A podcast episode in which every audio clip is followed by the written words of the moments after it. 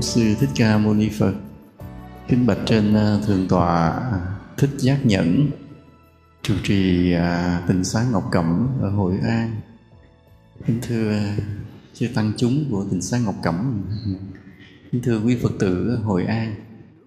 Nơi thầy các duyên theo cái cái lời mời của thượng tọa huệ vinh ở quán thế âm về để nói chuyện về thiền Ờ, buổi cuối của lễ hội một chút. Rồi cái uh, nghe phật tử thái định báo ờ, thì cũng sắp được thời gian. Cái mong về thì cũng đi được à, thăm thượng tọa giác nhẫn ở đây. Không ngờ về đây cảnh đẹp như thần tiên. Mới biết rằng là phật tử hội an của mình là rất là có phước. Có được một cái cảnh già lam thanh tịnh đẹp đẽ nghiêm trang như thế này à, là kính thưa thượng tọa hồi nãy đi vô đây tự nhiên thấy xe có một chỗ đậu rất là đông.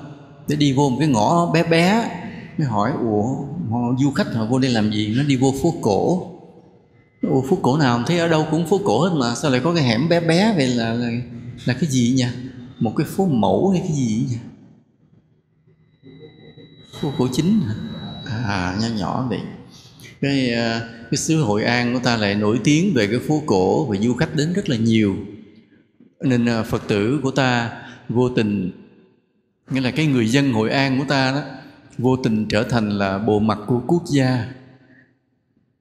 Đúng không ạ? Du khách họ tới đây họ không họ không có biết Việt Nam là gì, họ không biết Sài Gòn, Hà Nội là gì mà biết người dân Hội An.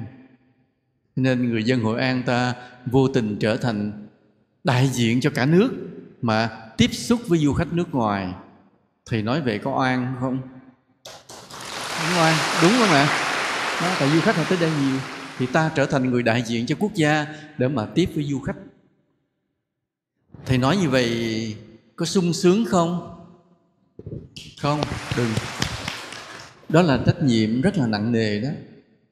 Vô tình mình chỉ là muốn bình yên thôi muốn đi chùa tu tập nhưng vô tình, trời đất giao mình một cái trách nhiệm, mình trở thành là người đại diện cho cả quốc gia để tiếp khách nước ngoài, trình bày cái văn hóa, cái giá trị, đạo đức, tư cách của người Việt Nam mình với nước ngoài.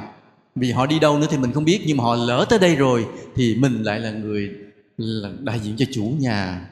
Từ đứa em bé tới người già, ai cũng là đại diện của cả mấy đất nước này chứ không phải là là bình thường, mình không được quyền là một người dân quê bình thường nữa.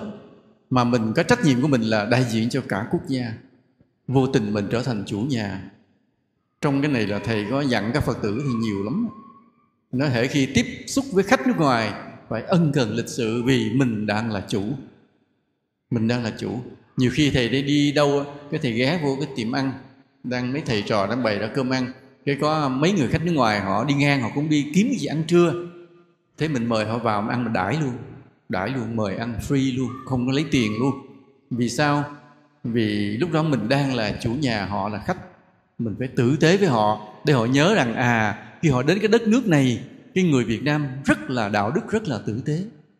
Lúc đó mình mang trong người mình là danh dự của một quốc gia, chứ không phải mình làm con người bình thường nữa thầy nói mọi người đồng ý không à? Có thông chưa? Nên để có thể làm một cái con người mình là chủ nhà đối với khách nước ngoài, thì mình không được phép là một người bình thường được nữa. Mà phải làm sao? Mình phải nâng cấp mình lên cao cấp, trên nhiều mặt, thể hiện được cái văn hóa độc đáo của người việt nam. Cái văn hóa độc đáo của người việt nam, cái văn hóa độc đáo việt nam đó không phải là cái biểu diễn trên sân khấu mà đó là cái sự đối xử của mình với người nước ngoài, cái cuộc sống của mình cho người nước ngoài nhìn, cái nhà, cái cửa của mình cho người nước ngoài họ xem. Mình không được quyền cất cái nhà mà mặt tiền xấu nữa, không được. Không quyền để một cái giỏ rác, cái túi rác trước cửa nhà nữa, hết rồi. Vì mình không còn là cái nhà của mình mà mình là đại diện một quốc gia, bày tỏ cái văn hóa Việt Nam cho du khách nước ngoài. Cái trách nhiệm này nặng đó, chứ không có nhỏ đâu. Bắt đầu sợ chưa? Còn mình, ví dụ mình cái nào giờ là mình sống mình nghĩ mình là nhà quê, còn cái khách tây kệ nó nó cứ đi chơi kệ nó, mình cứ làm nhà quê, không hiểu cái đó là hiểu hiểu mang tội đó. Vì mình sơ xuất một cái nó đánh giá cả cái đất nước Việt Nam của mình. Sợ chưa? Đó, vì mình phải hết sức cẩn thận trong đời sống, trong sự cư xử, trong lời ăn tiếng nói, bày tỏ được cái văn hóa độc đáo của người Việt Nam. Nhưng mà cái văn hóa độc đáo của người Việt Nam thì nó gồm nhiều cái lắm. Vì thầy nói hai cái. Thầy nói hai cái. Các nhà nghiên cứu khi họ nghiên cứu lịch sử Việt Nam. Họ nghiên cứu cái trận đói năm 1945 ở ngoài Bắc. Ta có nhớ không ạ? Trận đói chết 2 triệu người ở vùng đồng bằng Bắc Bộ từ Hà Nội. Ra qua tới Thái Bình, mình chết quá chừng chết luôn. Chúng ta nhớ trận đói năm 45 nữa không? Trận đó rất là nổi tiếng. Là do người Nhật nó bắt nhổ lúa lên trồng cây cây đay để nó hứng bom. Bom lên trời rơi xuống mà nó bắt mình dệt lưới để hứng bom thì đúng là thiệt ảo tưởng thiệt. Nên bom nó hứng không được mà mình mất lúa, mình chết hết, chết hai triệu người. Khi người ta nghiên cứu lại cái trận đói đó, thì người ta mới thấy cái thế này. Người Việt Nam lúc đó không ai giành giật của ai, không ai cướp ai, không ai giết ai hết và họ chia nhau miếng khoai, miếng gạo cho tới miếng cuối cùng, tất cả cùng gục xuống chết. Vẫn mặc đồ đàng hoàng, lành lặn. Có khi đi trên đường đói quá cái ngồi xuống hè đường ngồi nghỉ, gục xuống từ từ chết luôn. Không ai giật, không ai cướp, không ai giết. Nhưng là vẫn giữ cái tư cách cho tới khi chết, dù trong bụng đói không còn cái gì. Đó một cái gì họ không hiểu được.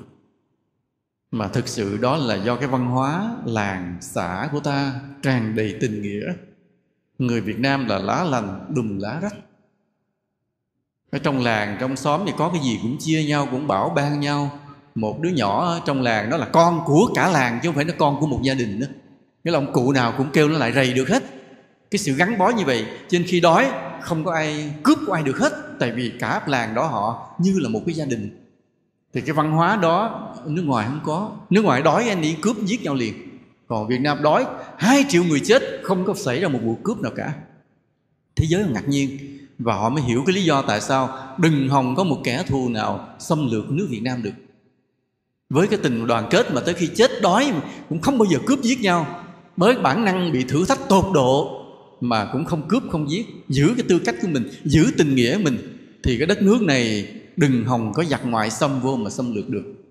Hiểu được điều đó rồi, tránh việt nam ra đây đừng đụng tới con người việt nam vậy. Đó nên cái văn hóa làng xóm nghĩa tình vậy đó, đây là những điều mà ta phải duy trì. Cái văn hóa thứ hai nữa là văn hóa của đạo phật.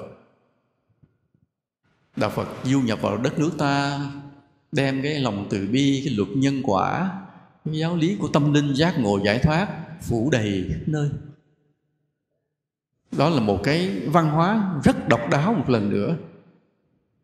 Ví dụ như bây giờ cái tịnh xá của ta đây vậy đó, quý phật tử hàng ngày hàng đêm tới tụng một bài kinh tu tập với thượng tọa hướng dẫn thấm vào người mình những cái đạo lý sâu xa cao siêu dần dần. Mỗi ngày chút mình cũng không thấy đâu. Nhưng mà qua 5 năm 10 năm rồi mình thành con người khác à. Mình thành một đẳng cấp khác trong loài người. Tại loài người coi vậy cùng là loài người chứ nhiều đẳng cấp ạ à. đẳng cấp thấp đẳng cấp cao. Nhưng mình cứ mỗi ngày mình tu chút mỗi ngày mình tu chút qua 5 năm 10 năm mình lên đẳng cấp hồi nào mình không hay. Chỉ chư thiên mới nhìn biết thôi chứ còn mình nhìn nhau thấy cũng bình thường. Nhưng sự thật tâm mình đã chuyển hóa hết. Và hai cái văn hóa đó hai cái tính chất văn hóa đó là những cái độc đáo mà ta cần cho thế giới nhìn thấy ta. Cái văn hóa mà người Việt Nam yêu thương nhau, đoàn kết nhau, nghĩa tình với nhau, chia sẻ nhau, đùm bọc nhau, có đói có chết cũng không bao giờ hại nhau. Đó là cái văn hóa thứ nhất, tình làng nghĩa xóm gì đó. Cái văn hóa thứ hai là cái tâm linh cao siêu của đạo Phật. Nên bây giờ đất Hội An ta du khách họ tới như vậy, ta phải thể hiện được hai cái này cho du khách họ thấy. Ta yêu thương họ, ta tử tế với họ. Bởi vì sao? Bởi vì đây là đạo đức của người Việt Nam đạo đức người việt nam gồm cái gì gồm người việt nam yêu thương đoàn kết nghĩa tình với nhau người việt nam quy y phật, quy y tam bảo một lòng hướng về phật pháp để tu hành đạo đức, tin sâu nhân quả, trải lòng từ bi. Ta có cái hai cái nền văn hóa đó. Và hai cái nền văn hóa đó ta thể hiện cho du khách họ thấy. Vì nói là đi ngắm cảnh, cái cảnh mà giàu sang, sung sướng, bên nước họ đầy họ không cần mình nữa. Nên nói mà để để để mà thu hút khách du lịch và ta xây những căn nhà sang trọng như tây thì họ không cần tới đây, vì tây có rồi. Họ tới đây họ tìm cái họ chưa có họ tìm cái gì mà họ chưa có. Cái là đói chết cũng không bao giờ hại nhau. Họ tìm cái gì họ chưa có? Cái thiền định trong phật phật giáo. Những cái đó họ đang đi tìm. Bên nước họ không có. Bên nước họ cầu cầu nguyện chết rồi về cõi trời, với thượng đế. Nhưng sau này họ lần lần họ tìm hiểu, họ thấy trong đạo phật có một pháp môn tu tập gọi là thiền định. Và cái thiền định này giải phóng tâm thức, thay đổi tâm hồn gạn lọc cái tâm trí của người ta thanh tịnh mát mẻ trong sạch thăng hoa và trí tuệ hơn nên họ đang đi tìm cái đó và trách nhiệm của tất cả chúng ta là phải biểu hiện được cái văn hóa thiền định của Phật giáo cho du khách nước ngoài. Anh ở đâu anh ăn chơi tôi không biết, nhưng mà tới Việt Nam anh phải được anh phải được học hỏi, được tiếp cận một cái văn hóa thiền độc đáo từ trong đạo Phật của chúng tôi, từ nơi mái chùa yêu thương của chúng tôi. Nên thường tọa Hệ Vinh ông cũng là một người có trí tuệ. Nên cái lễ hội quan âm gì đó rất là đông đảo linh đình hoành tráng. Nhưng mà thường tọa cái mời thầy về mấy năm nay ba năm liên tiếp rồi để nói chuyện về thiền. Tức là thường tọa cũng muốn là trong cái lễ hội linh đình hoành tráng đó nó phải có một cái lõi tu ở trong đó. Nó có một cái gốc để tu đó là khi mọi người về hết rồi, còn lại những con người rất là bền bỉ, sắc son, trung kiên là tình nghĩa, ở lại dự cái buổi chiều ngày 19 một cái buổi tu tập về thiền định. Và cần có cái lõi tu đó, nó làm nó giữ cho cái cái lễ hội hoành tráng ở bên ngoài. Tại vì lễ hội hoành tráng coi về chứ vẫn là hình thức. Còn chúng ta ngồi thiền, đem cái tâm thanh tịnh đó mà lên cúng dường lên lên bồ tát quan âm cái cúng dường đó mới thật sự là thiên liêng quý giá. Nên tại sao ta mỗi khi ta lễ phật, ta thắp hương, ta nói, giới hương, định hương, giữ huệ hương. Cái hương thơm này, nó không phải là cái hương thơm của cái nén nhang khói bay mùi thơm, mà cái hương để cúng dường phật thực sự là cái hương giữ gìn giới luật. Cái hương mà thiền định, cái hương của trí tuệ vô ngã. Đó, mấy cái đó đó, giữ gìn giới luật nè, thiền định nè trí tuệ vô ngã nè, đó mới là cái hương thơm thực sự để ta cúng dường lên tam bảo, chứ không phải cái nén hương mà khói bay đó. Nén hương khói bay đó chỉ là tượng trưng mà thôi. Người đệ tử phật phải là như vậy, văn hóa phật giáo phải là như vậy, và người việt nam chúng ta thấm đậm cái văn hóa này phải là như vậy.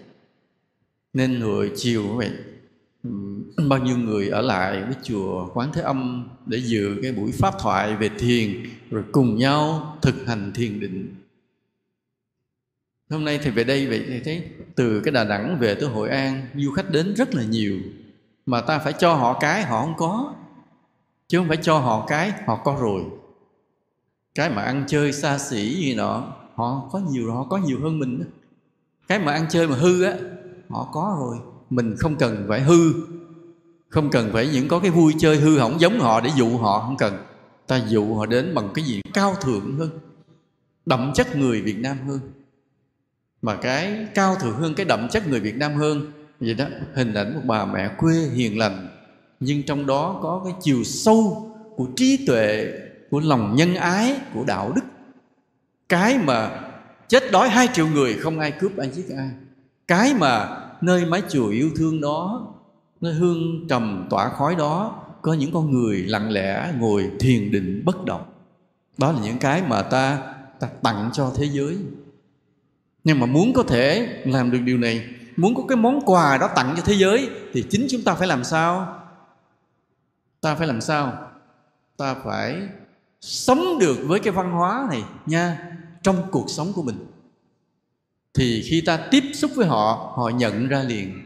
Chứ không có nói miệng, không có giả dối, không có trình diễn, mà đây là một cuộc sống thật. Mỗi người của chúng ta ít ra ở quê hương hội an này vậy. Mình phải nguyện lòng mình sống tử tế với đồng bào mình, với làng xóm mình, nha, với nhân dân mình. Mình phải nguyện lòng, mỗi ngày mình phải nguyện với phật như vậy.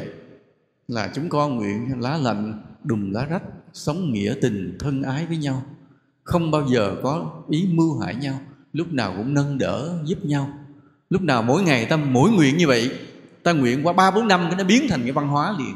Rồi ta đem cái điều này ta dạy lại con cháu ta, dạy đời này của đời kia, cái nó biến thành cái văn hóa liền. Nó biến thành cái văn hóa là ai tới đây cũng nhận thấy cái con người ở đây, họ sống với nhau, nghĩa tình, tử tế, đùm bọc. Đó là cái văn hóa nó hình thành do cuộc sống thực của ta qua nhiều năm tháng chứ không phải là do ta trình diễn giả vờ, không có. Nó là cái tâm nguyện thực sự của chúng ta qua nhiều năm tháng. Rồi trong cuộc sống như vậy nên là hàng xóm ờ, tối lửa tắt đèn, có nhau bạn bè nâng đỡ, giúp nhau. Những cái đó nó thành cái bề dày của một cuộc sống nhân ái, nghĩa tình. Mà cái người du khách họ tới đây họ phải nhìn cho thấy. Mà thấy một cách tự nhiên, chứ không phải ta biểu diễn. Nó là một điều tự nhiên trong cuộc sống họ tới vùng này, họ phải nhận ra điều đó. Người Việt Nam, nói là người Hội An, nhưng mà đại diện cho cả cái dân tộc Việt Nam này là những con người sống rất nghĩa tình, rất nhân ái, rất đạo đức. Mà trong đó, độc đáo một cái nữa là ai cũng biết tu tập thiền định cả. Ai cũng phải biết tu tập thiền định cả. Nên vì vậy là ở đây mình cũng có tu thiền, bên thức sĩ mình có tu thiền mà. Dạ. Ở đây có tu thiền là mình ở đây thượng tọa có dạy ta thiền chưa? Có rồi, phải không? Có, vậy là tuyệt vời rồi. Nhưng một lúc nào đó rảnh, thầy sẽ về đây, thầy hướng dẫn bổ sung thêm, nha. Tại thiền thì thiền thì nhiều phái. Nhưng mà thầy thì thầy vượt qua hết mọi tông phái. Thầy đi tìm lại cái thiền gốc của phật, ngày xưa phật dạy như thế nào. Ngày xưa phật dạy như thế nào, ta tập theo đúng như vậy, bảo đảm không có sai còn sau phật bắt đầu rẽ nhánh, chia ra nhiều phái, nhiều tông. Thì chủ trương của thầy làm sao đi tìm về cội nguồn ngày xưa phật dạy như thế nào. Và những điều phật dạy đó ta cố gắng thực hành ta hiểu. Ta mới thấy phật dạy rất là chuẩn mực, có công thức rõ ràng. Hai với hai là bốn, ba với năm là tám, nó chắc như vậy đó. Chứ không có nói mơ hồ, không có nói kiểu lãng mạn, không có nói mà ai hiểu sao cũng được, không có. Thiền của phật là có công thức. Hai với hai là bốn. Thực hành có cái lộ trình rõ ràng. Đi một bước nó tới đâu, đi hai bước tới đâu, đi mười bước nó tới đâu. Tới cái cảnh giới nào là có cái lộ trình rõ ràng chứ không có mơ hồ. Nó hỏi cái này anh tu sao? Tôi cũng ngồi cũng yên lắm mà tâm cũng thanh tịnh. Chắc tôi nay cũng chứng thánh rồi à. Nói câu đó trời đánh chết liền ạ. À. đó, mình hiểu nhầm. Mình không biết mình đang tu ở ở bước nào. Không có. Phật dạy rất là chuẩn lộ trình từng bước của mình đều rõ ràng hết, không có nhầm. Nên ta cố gắng là khi đã tu thiền thì phải hiểu cái đúng công thức của phật, đúng lộ trình của phật. Thì sau này ta vượt qua khỏi mọi tông phái hết. Vì những người tây họ tới đây có khi họ cũng tìm hiểu thiền ở đâu rồi á. Có khi họ cũng tìm hiểu thiền ấn độ hay tây tạng hay đâu đâu rồi, mình không biết. Nhưng mà khi họ gặp mình thì mình có thể tự tin, trao đổi với họ hoặc là đưa họ về tịnh xá cho họ thấy một cái thiền đúng của phật. Rõ ràng, cụ thể, chi tiết, có công thức, có lộ trình, không có nói mơ hồ. Nên đây là cái mà ta cần trau dồi nơi chính bản thân mình để mình có món quà mà tặng miễn phí cho thế giới. Nhớ như vậy. Có thể họ vào quán ăn, họ phải trả tiền. Thì có thể họ uống ly nước phải trả tiền. Thì thôi, cái đó ngoài tầm tay của mình chứ họ ghé nhà mình ăn cơm là mình không lấy tiền liền, để chứng tỏ cái đạo đức của người Việt Nam. À. nhưng mà ta có một cái để cho họ để cho họ chiêm ngưỡng là cái đạo đức nhân ái, nghĩa tình của người Việt Nam. Ta có một cái để tặng cho họ miễn phí là cái thiền định của Phật giáo Việt Nam cực kỳ giống với gì, đúng với gì, đúng với thiền của Phật ngày xưa. Cho nên là thầy mong rằng thường tọa xác nhận ở đây sẽ phát huy được cái thiền định. Phát huy được cái thiền định. Để cho tăng chúng tu tập thiền định và dạy cho các phật tử thiền định. Vì cái thiền định ngày hôm nay mới thật sự là cái đỉnh cao văn minh mà nhân loại đang tìm kiếm. Thì trách nhiệm của người Việt Nam của ta, nhất là ở nơi mà có nhiều du khách Tây, thì ta phải là người đẩy mạnh cái thiền định này, trau dồi cái thiền định này, tu tập cái thiền định này như là một món quà tặng cho thế giới. Nên quý phật tử vậy, nhớ là mình đi chùa, trong nhà mình mấy người đi, hay một mình mình đại diện đi. Nếu mà mình đi chùa mà nhà mình có một mình mình đại diện, tu dùm cho cả nhà thì đó đúng hay sai? Đúng hay sai? Đúng hay sai? Sai đúng sai. Đúng là nói là sai, tức là đúng đó. Sai sai hoàn toàn. Đi đâu có thể một mình đi chùa thì phải mấy mình cùng đi. Không được không được. Không được đi một mình. Ông bà phải dắt cháu đi, cha mẹ phải dắt con cái đi, anh phải dắt em đi, vợ phải dắt chồng đi chồng phải dắt vợ đi.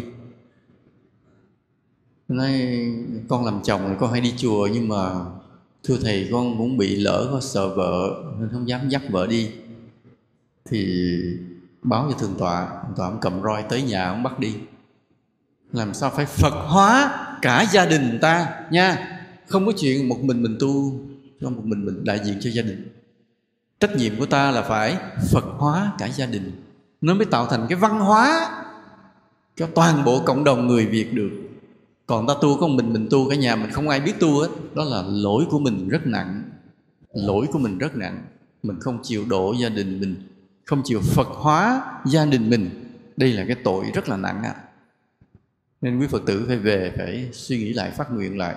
Nói bao nhiêu năm qua, con ích kỷ, con đi chùa đi con mình. Còn con cháu, thôi kệ, để nó ở nhà. Nay con biết đó là cái tội rất là nặng thành cho con mắc cái nghiệp cô đơn ở nhiều kiếp sau. Giờ con xin sám hối, xin phật độ cho con để con độ được cả nhà cùng theo phật pháp. Bắt vô tình sa ngọc cẩm, quy y không sót một người nào. Nha, bắt vô sa quy không sót người nào. Lần sau nếu thầy có duyên thì trở lại, thầy hỏi lại câu này một lần nữa. Trong nhà còn ai chưa quy y không? Nha, nếu mà nhà mình còn người nào chưa quy y, thì người đó là rất là ác độc. Mọi người có cùng biết đi chùa không? Nha ngày chủ nhật ngày rằm rồi có cùng nhau cả nhà đi chùa không? Nha. Cả nhà tắm gội lên chùa lễ 14, 30 mỗi tối nào. Nó thành cái văn hóa thành cái truyền thống như vậy. Rồi mình nói mình thương con thương cháu mình cho nó cái gì? Cho nó cái gia tài cho nó miếng đất cho nó cái nhà. Hay nuôi cho nó lớn lên ăn cái mập thay quan trọng cho nó phật pháp. Mình đã tu dưỡng theo phật pháp rồi, con cháu mình đều phải biết phật pháp. Mà nói phải nghe, không nghe vác vác roi đập đó. Nha, không có chuyện cãi lời ông bà cha mẹ, không có chuyện cãi lời bắt phải theo phật. Mày không theo phật, mày không phải con cháu tao. Phải theo, phải vô đây quy y với thượng tọa nhắc nhẫn hết. Và thượng tọa phải lập cái sổ trong cái nhà đó bao nhiêu hộ khẩu, con cháu sao thì thượng tọa kiểm tra hết nha, kiểm tra đọc lại hết. Sao sót? Ủa, sao đứa này nó chưa quy y? Phải hỏi cho ra. Nha, phải quản lý cho kỹ. Không để sót người nào, không sót người nào, không cho con ruồi nào lọt qua hết. Nha, phải cũng phải ra từng gõ ngõ mà gõ từng nhà ra từng người. Nhớ như vậy, không để không để một người nào thoát khỏi cái lưới của Phật pháp. Vì nếu mà trách nhiệm sư ở đây là để hóa độ chúng sinh, mà hỏi ra chúng sinh còn sót có người chưa quy y sư mang tội với Phật pháp không thấy thầy nói nghiêm khắc, thầy là đàn anh mà. Thầy nghiêm khắc, thầy phải nói, dắt sư điều này. Mai mốt thầy đi, vòng vòng hội an mà thầy hỏi, có quy y sư giác nhẫn chưa? Cái họ ngơ ngơ nhìn, không biết thì chết sư rồi nha. Thì vô tới đây bác thầy bắt phạt ạ. À. như là nhớ nha, nhớ thì trong nhà mình cũng vậy. Nhà mình còn sót người nào chưa quy y là mai mốt là thầy bắt phạt ạ. À. chịu không, có chịu phạt không? Nhớ nha. Phật hóa cả gia đình. Phật hóa xong gia đình mình rồi còn Phật hóa hết cả làng xóm mình nữa. Tất cả chúng ta đều chung nhau. Cái đạo đức của dân tộc, nghĩa tình, đùm bọc, nhân ái, đoàn kết. Tất cả chúng ta đều chung nhau một cái văn hóa gì? Phật pháp. Nhớ như vậy. Mà trong cái phật pháp này, cái đỉnh cao của sự tu tập là gì? Đỉnh cao của sự tu tập trong đạo phật là gì? Thiền định. Nhớ vậy nha chúng ta lễ phật để được cái nhân lành. Chúng ta tụng kinh để nhắc lại lời phật dạy. Nhưng rồi phải bắt chân người thiền, phải nhiếp tâm cho được. Tâm phải thanh tịnh để mà diệt trừ bản ngã. Tất cả chúng ta khổ đau chỉ bởi vì có bản ngã. Nên khi ta ngồi thiền, tâm thanh tịnh, bản ngã nó tan dần tan dần. Tức là ta tan dần cái khổ đau. Nghĩa là như vậy thôi. Rồi, ta tu tập rất nhiều công hạnh. Tám vạn bốn ngàn pháp môn mà. Nhưng rồi cuối cùng tụ lại một điểm chung là thiền định để mà diệt trừ bản ngã. Nhớ như vậy. Có ai hỏi gì không? Thì trả lời. Nghe thầy hù nãy giờ sợ quá rồi. Có ai hỏi gì không? Nam mô bổn sư thích ca mâu ni phật à, ngưỡng bạch hòa thượng. À, kính thưa các phật tử trong đạo tràng. À, quý phật tử um, thường ngày á thì à, cũng có rất nhiều câu hỏi. À, nhưng có lẽ đối trước à, hòa thượng thì có lẽ hơi à, um, à, hơi à, hơi khớp một chút. Chứ bình thường là hỏi hỏi rất là nhiều. Giờ các phật tử cố gắng à, những cái điều nào mà mình à, học tu hoặc tụng kinh à, đọc kinh sách chỗ nào chưa rõ. Mà đặc biệt là các phật tử nên nhớ hòa thượng đang gợi ý cho các phật tử là thiền. Thiền là phương pháp mà hòa thượng à, cùng chư tôn đức tăng ni tại à, phật quang à, đang tu tập và hướng dẫn phật tử khắp nơi tu tập. Vì vậy các phật tử nên tập trung vào cái phương diện này. Để đặc biệt là các phật tử thấy thiền chúng ta cái kinh nghiệm đó chúng ta không tìm thấy trong sách vở. Mà hòa thượng đang đang sở hữu cái kinh nghiệm đó. À, có những cái thuật từ mà các phật tử à, có thể đọc không hiểu tra từ điển phật học là các vị tìm ra được những cái thuật từ phật học. Nhưng đặc biệt thiền mà cái kinh nghiệm đó là rất quý hiếm. Các phật tử nên đặt câu hỏi sư gợi ý cho các phật tử để tập trung vào cái phương diện này.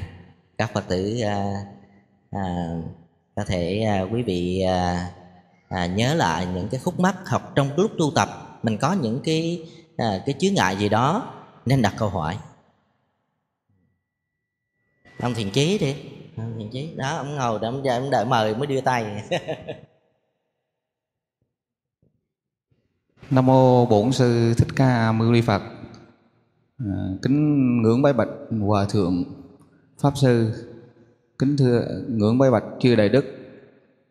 Uhm, hôm nay phước duyên chúng con được diện kiến hòa thượng được sự chỉ dạy của hòa thượng thì con cũng xin à, có một à, thắc mắc một chút. À, kính thưa hòa thượng là à, hòa thượng thiền định thì khi mà thiền định thì có cái biết trong, khi ngồi thiền định là biết, có biết thiền định. Như vậy có biết đó là tâm hay là phương tiện đấy hay là chỉ mới là phương tiện để mà dẫn đến cái chỗ tâm rõ ở cái chỗ này? Xin à, hòa thượng chỉ dạy.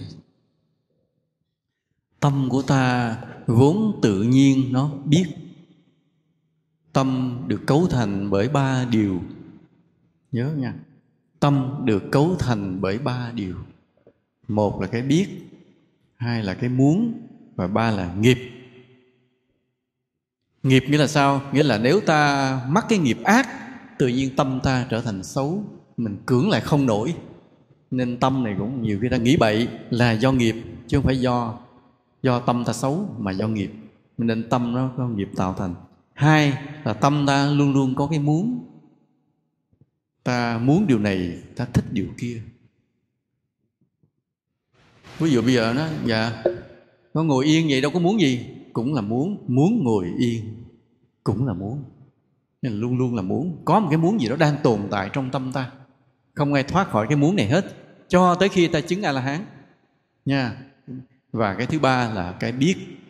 Biết là cái tự nhiên của tâm nhưng cái biết này nó nhiều cấp độ. Cái biết trong tâm có nhiều cấp độ.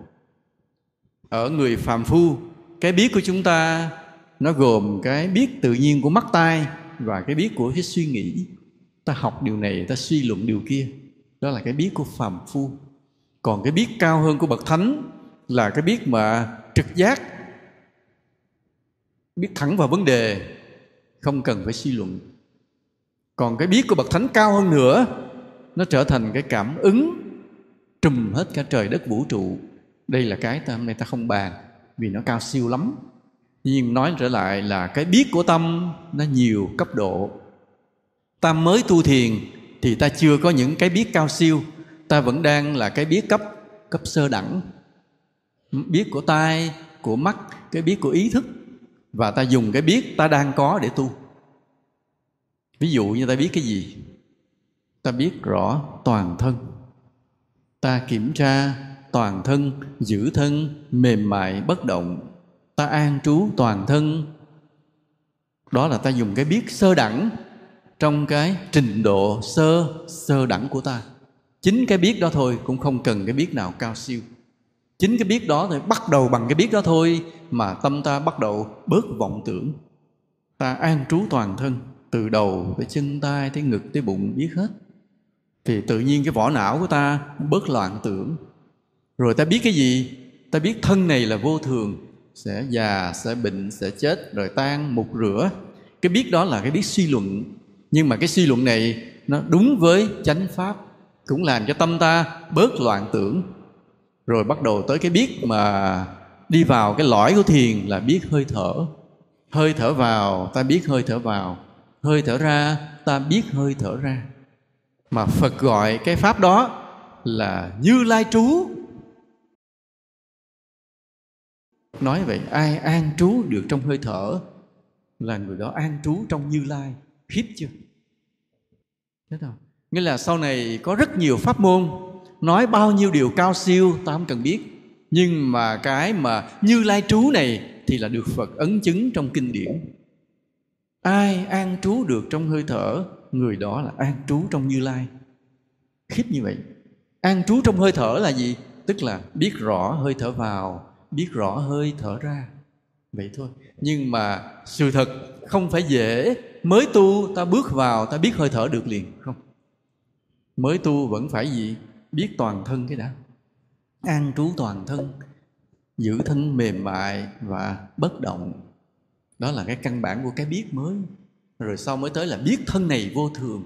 Rồi sau nữa bắt đầu mới biết hơi thở. Nó là ba cái cấp độ trong thiền là như vậy.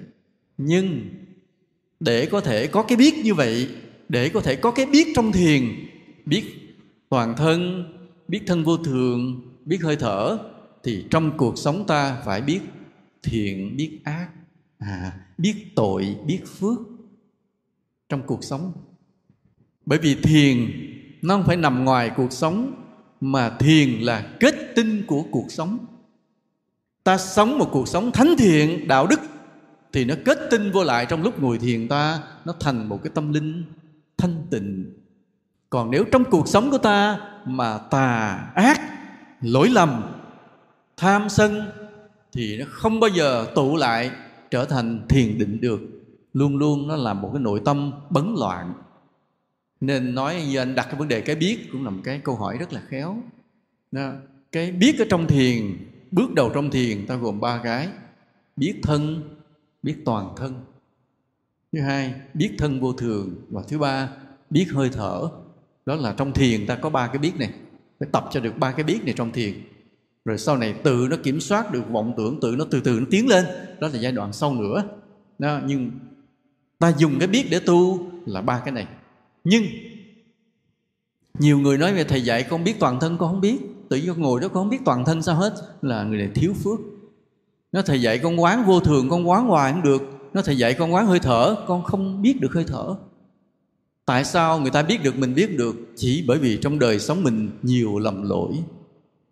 Nên vì vậy, muốn có được ba cái biết này trong thiền, thì ta phải biết tội, biết phước trong cuộc sống bình thường làm điều gì phải cân nhắc tội phước, làm điều gì phải biết thiện, biết ác để trở thành một đời sống rất đạo đức? Thì lúc đó khi ta ngồi xuống thiền, ba cái biết này từ từ nó hiện ra.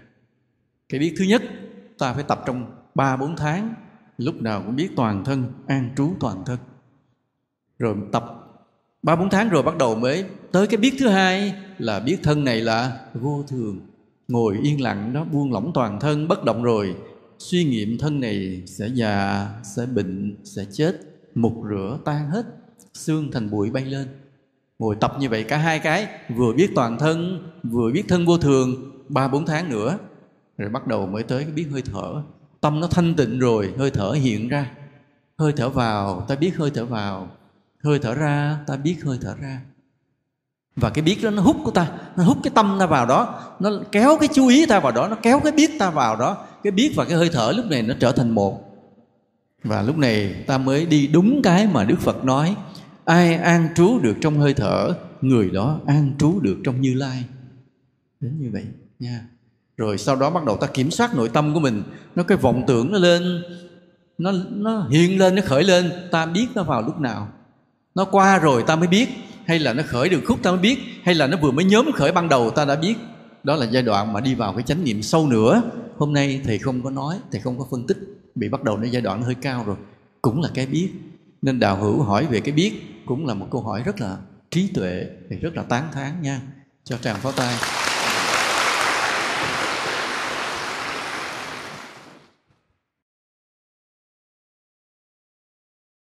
Kính bạch Thượng Tọa, con tu tập thiền mở luân xa và đã mở luân xa số 6 giữa hai chặng mày. Giờ ở điểm này luôn cảm giác khó chịu, như hút lực bên ngoài vào, cho con hỏi làm thế nào để hết bị như vậy. Đây là một điều bất hạnh. Ở một số cái ờ, pháp pháp tu tập của ngoại đạo cho rằng đây là có cái luân xa mở thần nhãn. Hồi nhỏ thầy học về cái sinh học thì đây là cái tuyến phát dục ai mà cứ kích thích điểm này người đó sẽ nặng về dâm dục hồi nhỏ thầy học học trong y khoa. Thầy thắc mắc hoài. Hồi nhỏ thì học, ông thầy cũng nói vậy, mình chỉ nghe vậy, mình không được hỏi tại sao. Và ông thầy cũng chả thèm giải thích. Đây là tuyến phát dục. Ai kích thích chỗ này sẽ nổi lên dâm dục. Thầy không biết. Mãi sau này lớn lên, đi tu rồi, mới theo cái lý âm dương mới biết, mình để tâm trên này, mình khơi gậy trên này, lực nó chạy lên. Lực từ dưới đan điền nó bốc lên từ từ, bốc lên từ từ. Khi mà lực nó bốc lên thì nó trống ở dưới bụng gọi là mất chân âm, mà người mất chân âm thì tự nhiên nổi dâm dục lên. Nên cái nó cứ xoáy xoáy xoáy đây là một cái bất hạnh đó. bị tu lâu quá rồi, cứ tưởng nó là tốt, nó là sai lầm. Phải, bây giờ phải để tâm ở dưới bụng lại, nha, để tâm dưới đan điền lại. Đừng để ý đây nữa, mà mình càng để ý mình càng khó chịu với nó, thì lực nó cứ càng chạy lên. Phải để tâm dưới đan điền, để cho lực nó liễm lại xuống dưới lại. Đồng thời phải tập khí công. Khí công nguyên pháp là phương pháp mà thuộc dầu á, để cho nó liễm cái lực lại ở phía dưới bụng lại. Thu liễm nó tạo ra cái chân âm trở lại, nha. Mà cách nào mà tập mà thuộc dầu thì lát lại gặp quý thầy, nha. Quý thầy sẽ hướng dẫn cho. Ai hỏi câu này thì lát lại gặp thầy đó. Ông chỉ cho cái cách tập khí công, nha. Trong phương pháp thiền, vì sao có hiện tượng tẩu hỏa nhập ma là như thế nào? Đó. thiền hay khí công có thỉnh thoảng có người bị điên lý do là thế này. Là khi người đó tu, có một chút tiến bộ, nhưng mà người đó không biết mình đang đứng ở chỗ nào theo cái lộ trình mà Phật đã dạy.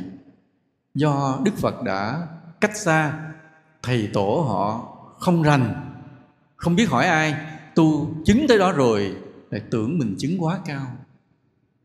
Cái tưởng mình chứng quá cao làm cho người đó trở nên kiêu mạn và tổn hết phước, phát điên luôn nên nãy thầy mới nói, ta tu đúng lại con đường phật dạy có cái lộ trình.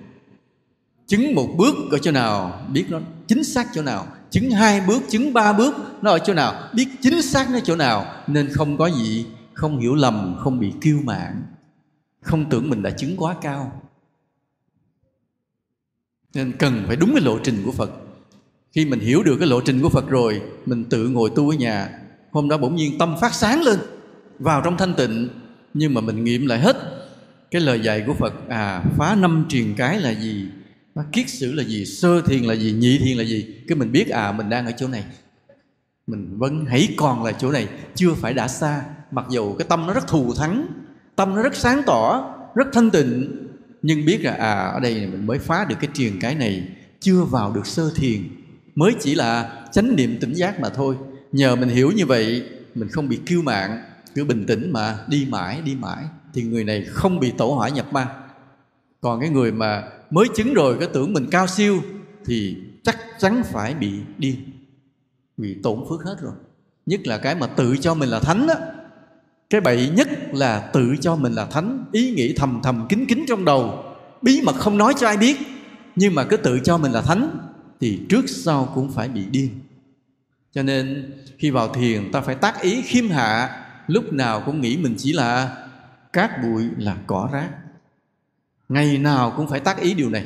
Ngày nào cũng phải nghĩ mình chỉ là cỏ rác, là cát bụi, thì người đó dứt khoát không điên. Có một lần có một cái cô đó cô bị phát điên, hỏi ra sao điên, nhà mới nói tại cô học giỏi quá. Nên chắc là cô bị kiêu mạng. Cái lên thầy mới nói bây giờ con quán con chỉ là cát bụi được không? Cái cũng nói, tụi mình là người sao nghĩ mình là cát bụi? Cái con cố gắng đi cái cô nghe lời thầy cô nghĩ nghĩ đi thời gian cô hết điên liền. Thấy chưa? Cho nên điên đều là do kiêu mạng còn mình khiêm hạ thì không bị điên. Nhớ như vậy.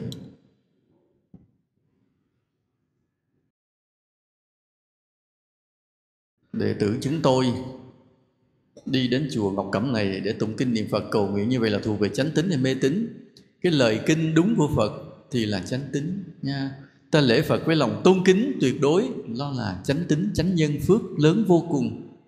Vậy đó, cầu nguyện, ta cầu nguyện cho tất cả chúng sinh, cho tất cả thế giới là công đức vô cùng. Chỉ sợ mình cầu nguyện cho mình thì nó thành ích kỷ. Còn khi mình cầu nguyện cho chúng sinh, cho đất nước, cho bá gia, bá tánh là phước vô cùng. Và thêm một cái nữa thiền định thì đó là chánh pháp. Nha, vậy. Thầy giảng cho con nghe về chánh niệm tu tập trong mọi oai nghi. Thiền có ba giai đoạn. Trong bát chánh đạo từ chánh kiến này nè, chánh tư duy, chánh ngữ, chánh nghiệp, chánh mạng ba giai đoạn cuối cùng là thuộc về thiền, là chánh tinh tấn, chánh niệm và chánh định. Nhắc lại giùm thầy, ba giai đoạn của thiền là, một là chánh tinh tấn, hai là chánh niệm ba là chánh định, nhắc lại một lần nữa. Thứ nhất là chánh tinh tấn, hai là chánh niệm ba là chánh định. Thuộc chưa? Làm lại một lần nữa. Thứ, giai đoạn thứ nhất là chánh tinh tấn, hai là chánh niệm ba là chánh định. Thuộc chắc chưa? Đó. Cho nên cái chánh niệm là giai đoạn thứ hai là đã chứng rồi tâm linh đã khai mở rồi, thì ta mới được cái chánh niệm. Còn cái chánh định thuộc về vị thánh cao siêu rồi, là nhập định được cao siêu rồi mới gọi là chánh định. Còn mà đạt được chánh niệm là tâm linh đã khai mở mất rồi.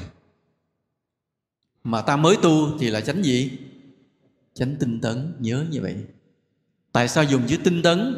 Bởi vì rất vất vả, đòi hỏi ý chí rất nhiều.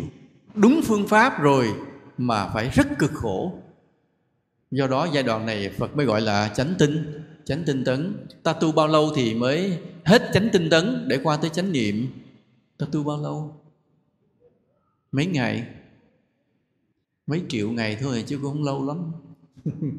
Có người một tháng chứng được chánh niệm, có người sáu tháng chứng được chánh niệm, có người phải sáu năm, có người sáu chục năm, có người chết rồi vẫn chưa chứng được chánh niệm mang cái nhân tu đó qua kiếp sau tu tiếp. Cho nên thời gian nó không có nhất định. Nhưng ban đầu ta phải tu chánh tinh tấn trước. Chánh tinh tấn là ta tu đúng phương pháp hồi nãy thầy nói ba cái đó. Biết rõ toàn thân, biết thân vô thường và biết hơi thở. Ta tu đúng cái phương pháp đó mà tu rất cực khổ. Vì sao? Vì tâm chưa nhiếp được, chưa định được mà vẫn phải cố gắng ngồi hoài. Mới gọi là chánh tinh tấn tinh tấn là bởi vì phải dùng ý chí rất là nhiều, rất là cực khổ. Nên trên ngay đây mới câu này mà hỏi chánh niệm là hơi bị sao? Hơi bị siêu, hơi bị sớm. Nha. Chưa biết chánh niệm là gì đâu. Nha, chưa đâu. Phải tránh tinh tấn cái đã.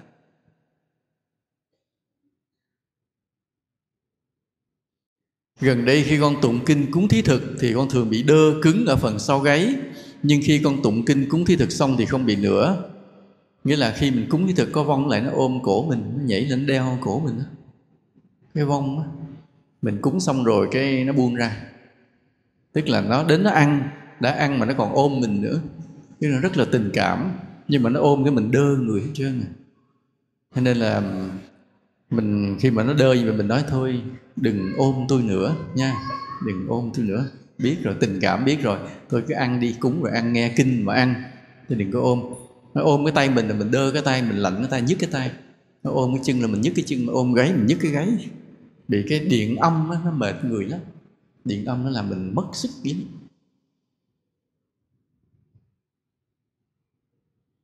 Mỗi lần con tụng kinh hay nghe pháp con thường buồn ngủ. Dù con đã cố gắng tỉnh táo vì nghiệp gì. Cái này đời xa xưa. Đời xa xưa mình không hoan hỷ với sự tu tập của người khác. Giờ cái dư báo nó rớt lại vậy thôi chứ gì. Cứ sám hối riết từ từ hết.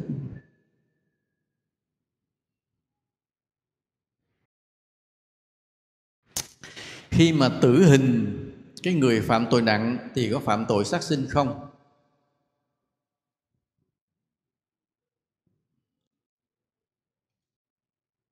Bây giờ thầy ví dụ này nha. Mình cho tiền người ta mình có phước không? Khi mình bố thí tiền cho người khác mình có phước không? Có không? Chắc không? Nè, bây giờ thế này. Ví dụ mình gặp người đang đói, cái mình cho tiền họ để họ ăn, thì đó tốt hay xấu? Tốt chứ, phải không ạ? Hoặc là mình thấy đứa học sinh đang học không có tiền đóng tiền học, mình cho tiền đóng tiền học, nó tốt hay xấu? Tốt chứ. Mình thấy người đang chữa bệnh, họ mua thuốc mà không có tiền, mình cho họ tiền để mua thuốc, tốt hay xấu? Tốt chứ.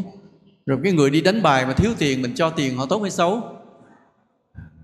Tưởng tốt luôn nữa rồi cái người họ tới lên cơn nghiện rượu, họ cần tiền uống rượu, mình cho tiền họ tốt hay xấu? Rồi họ muốn giết người, họ thiếu tiền mua con dao, họ xin mình tiền mua con dao đi đâm người ta, mình cho tiền đi mua tốt hay xấu? Như vậy cũng cái cho tiền, phải không ạ? À?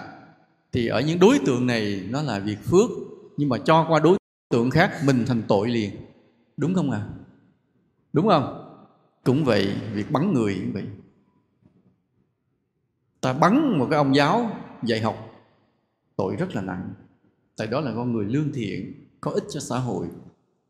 Hoặc ta bắn với người vô can, vô tội, ta rất là nặng tội, bởi vì họ vô tội.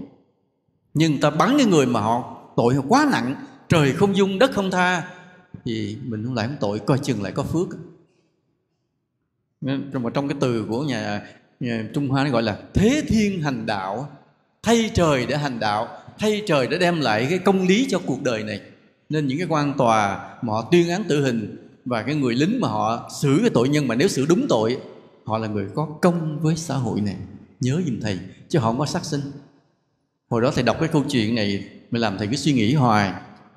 Hồi đó bên pháp họ vẫn có cái bản án tử hình cho đến gần đây thì họ bỏ nhưng mà cái cách tư hình của pháp á, thì họ không bắn mà họ chặt đầu. Tại bên đó họ có mấy chém nó còn nhiều quá bắn bắn như vậy nó tốn đạn. Thì họ cột cái tội nhân lên trên một cái cái cái cái, cái, cái miếng gỗ. Rồi họ đẩy cái miếng gỗ đi vô trong cái máy chém. Thì họ giật cái dây cái là cái lưỡi dao trên nó rớt cái phập xuống một cái. Lưỡi dao nặng lắm. Rớt cái phập xuống là cái đầu nó văng qua trong cái vỏ máu tuôn tuôn tuôn vô cái máng xối. Và cái người mà phụ trách xử tử đó là một cái người gọi là một đau đau phủ đa phủ, khi mà sau này thì pháp bỏ cái án tử hình, cái ông bị về hưu ông không có việc làm. Mà ông sống tới 73 tuổi, sống rất khỏe mạnh, không có bị bệnh gì hết. Mà chuyên môn giết người, giết rất nhiều người, xử tử rất nhiều người. Người ta mới tới, người ta phỏng vấn ổng. Hỏi ông có đêm nằm có ray rứt không? Ông nói, đâu có gì đâu, ray rứt. Tại đám nó nó ác quá đi mà quan tòa đã xét tội rất kỹ rồi phải giết tôi không giật dây đó thì cũng phải có người khác giật vì tội nó phải đền tội thôi. Nói vì trong những người mà ông đã đã mà, mà xử tử như vậy thì có cái người nào mà làm cho ông là nhớ hoài nó có một cái bà đó. Bà đó là bà phạm cái tội là bà giết rất nhiều người bằng cách thuốc độc để bà dụ bà lấy tiền người ta cho đến khi vụ án mà tìm ra được thì bà đã giết nhiều người rồi, tòa án tuyên án tử hình. Nhưng mà khi bắt đầu cột bà lên cái miếng ván mà đẩy vào cái máy chém bà la quá đi. Ồ bà chủ chéo, bà chu chéo, bà chửi quá, nghe nhức đầu nhức óc hết trơn, làm cái nhớ bà hoài. Chỉ vậy thôi chứ còn lòng ông rất thanh thản. Vì sao? Ông giết người mà lòng thanh thản, vì ông không làm điều tội. Nhớ như vậy giùm thầy. Nên tại sao mà khi ta có chiến tranh xảy ra, những người chiến sĩ cầm súng đi bắn giặc ta phải tôn lên làm anh hùng hết. Nhớ không ạ? Ta có nói họ mắc tội sát sinh không? Nếu mà nói mắc tội sát sinh, ta mất nước liền. Nhớ như vậy. Họ phải giết giặc thì ở trong đây ta mới bình yên được. Hậu phương mới được bảo vệ. Nó giết giặc ngoài kia, nhưng trong đây bao nhiêu người được sống? Nên vì vậy cái tội phước không đơn giản dễ kết tội một chiều. Nghe nói là bố thí là có phước, cúng dường là có phước, coi chừng ạ. à bố thí sai người có tội, cúng dường sai sư có tội. Nhớ như vậy.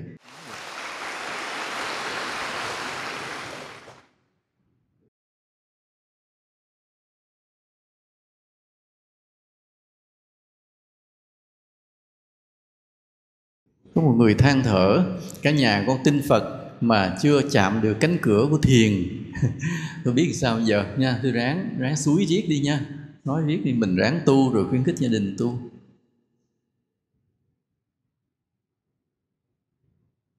À à à. Cái này xưa con ngồi thiền không bị trượt chân xuống. Thời gian sau này con ngồi thiền con hay bị trượt chân ra. Tức là bắt lên nó, nó trượt ra đó. Biết cái này lỗi lại của ai không? Lỗi của thời hiện đại. Cái vải sau này nó láng quá. Thầy cũng đang bị. Đệ tử thương thầy để mua cái loại vải tốt á bắt chân lên nó trơn cái tuột ra thầy khổ sở. Cái thầy phải vò vò cho nó nhăn lên rồi bắt cái chân lên mới được không bị tuột lỗi là do cái kỹ thuật hiện đại nó dệt may tốt quá. Cái hồi xưa nó vải nó sần sùi, nó bắt chân lên đâu nằm đó luôn. Nó bị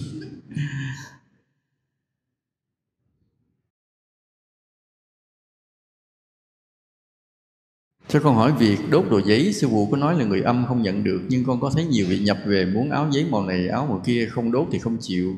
Thì các vị mặc áo giấy cho đỡ buồn. Chứ sự thật đốt giấy nó cũng xuống chỉ là giấy. Và cái giấy đó thì cái người họ đẳng cấp đó, Họ mặc cái đó vừa rồi. Chứ còn những người mà chúng sinh đẳng cấp cao, Họ mặc áo giấy. Nên thầy hãy khuyên là Mình nên ờ, cúng y áo cho các sư, đem tặng quần áo cho người nghèo, đem tặng quần áo cho trẻ em, vân vân, cho cái người vùng cao, đồ ấm cho người vùng cao. Rồi ta mới hồi hướng công đức đó cho người thân mình dưới kia tự hiện quần áo ra mặc mà quần áo đẹp mà vải thật sự chứ không phải đồ giấy. Nha. Còn đồ giấy xuống dưới thì nó cũng có đó nhưng mà họ cũng chỉ là đồ giấy đi lẹt xẹt lẹt xẹt cho vui. Và biết họ một cái vong linh đẳng cấp thấp. Vì thiếu phước. Còn ta thương người thân của mình nhớ đem vải vóc cúng dường phụng sự rồi hồi hướng công đức cho, cho người thân. Dưới kia họ tự có vải liền. Mà vải mặc đẹp.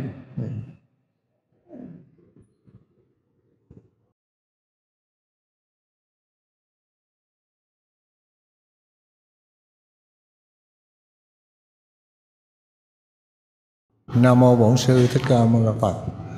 Kính bạch uh, hòa thượng giảng sư.